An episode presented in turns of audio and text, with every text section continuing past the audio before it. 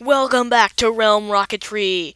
Alright, so uh, today is another short episode, as you might imagine, and I hope you all are having a great day. If you would like to ask us a question or send in a comment, please go to the section of my website, linked in the description, the contact section. We have audio and written form. And without further ado, let's play the episode. Alright, so as you heard in the intro, the next question is the recovery device. And the recovery device is the how you recover it. And yeah, in the previous episode I mentioned having a like episode about recovery devices. Well, here it is. So the first type is nose cone blow, and that is also called flutter recovery. So that kind of recovery is very good for if you're from really high altitude, but it's also a type of recovery that can damage your rocket if it's too heavy.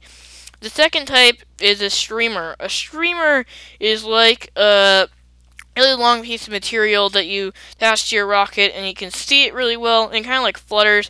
It can be too long and that it'll make it so it flutters too much. It kind of just catches the wind. That also has a weight limit. You can explore that. The parachute is or the most common. It's really a parachute because it's not like an actual parachute, but it's essentially a flat piece of material with uh, lines attached to it, and it just kind of is the most like uh, slowing down of all the methods, but it's also a very um, what's the word we want to say here? It's a very long duration of recovery in comparison to the others. So, that, let's go into a little more depth about the alternatives. So the alternatives is usually either glide recovery, which is where you have like a glider that spins around the wind, or it is helicopter recovery, where you have like helicopter-like blades that deploy and spin to bring the rocket down. Uh, that's really uncommon to do those two, but it's really cool, and a lot of people like them. So if you want to do that, then go ahead and do it. So, streamer, how are we going to like make these? Well, they mentioned crepe paper or creepy paper. I don't know exactly how you say it, but I think it's crepe paper, and or ribbon. Usually used in material. So, how would you make one of these? So, the ideal ratio I've heard is uh, one inch of width to ten inches of length. So it's longer than it is wide. So you would cut the material to that length specification and then you can like tape a piece of line to it, or you can just directly mount your shock cord and streamer by essentially you would just staple your streamer and then you would like staple it together so there's a just like a hole in the middle and then you would just attach it to the shock cord by like um, some tape or like staple or whatever. That also works. Probably the cord streamer's best. It's uh, that's not exactly like. It's a, there's like a different amounts of ways to attach these two together. If you have any extra ways, then please contact me in the contact section of my website. I'd love to hear what else, what other ways there are to attach your streamer. So for the parachute, that's the next topic. You have material. So ripstop nylon, as I said, was very common. Plastic is common. The other thing you can do if you're making your own is a trash bag, which the lowly trash bag turns out to have a very popular, well, not popular, but very readily available use. I've done this kind of thing before. I don't love trash bag parachutes, but to be quite honest, it's really good if you want to save yourself some money. Um, so, shroud lines then. So how do you attach your parachute to your rocket is called shroud lines, and that's just attached to the parachute and the rocket. So you have thin thread, or you have like thick string. Thin thread is a lot of what they use for um um Estes type parachutes. You really don't want like just don't grab some random thread. It's mainly important that it doesn't tangle, which is where a lot of people use thicker thread if they're building their own.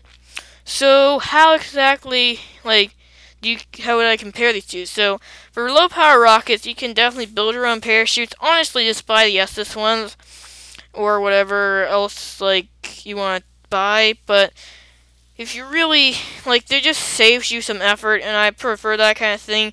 Most of my stuff has nose cone blow nowadays because I like the simplicity and also how it works. But if you really want your rockets to be covered safe, then I highly recommend use commercial parachute. But if you want to build your own, it will take some time. It does work, but it does save you a little bit of money. But I don't really think it's worth it because after a while of building, you will start to collect a large, a large collection of Estes plastic parachutes, and you can just use those um, when they when you lose a parachute or whatever. So repairing a parachute. How are you gonna repair the like like uh, like a burnt hole in it. So if it's like a small hole, you can just duct tape it. That's what a lot of people do. Uh, you don't really have to repair it. Like a small hole is not going to majorly impact your rocket's performance.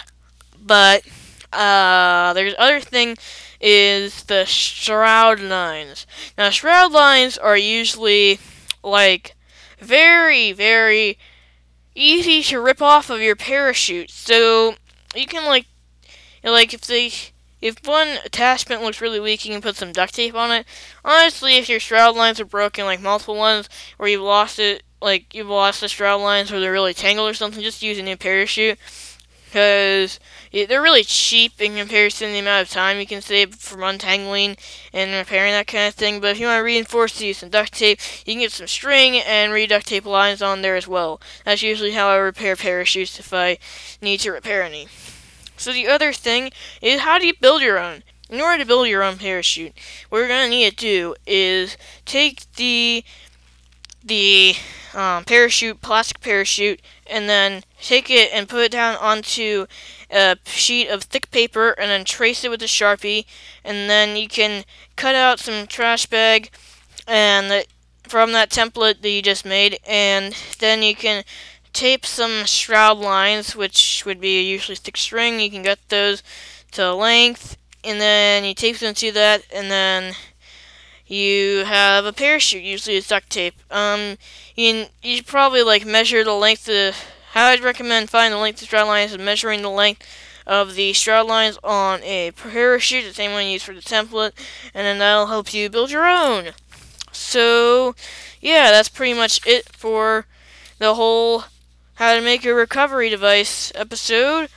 Thank you everyone for listening to the Realm Rocketry podcast. I hope you all enjoyed the episode. If you liked our podcast, then please go tell somebody about our podcast. It's a great way to spread the word. And if you want to send us a question or a comment, then please head over to the contact section of my website linked in the description below. Thank you everyone for listening and always remember what could go right. Safety third. See everybody.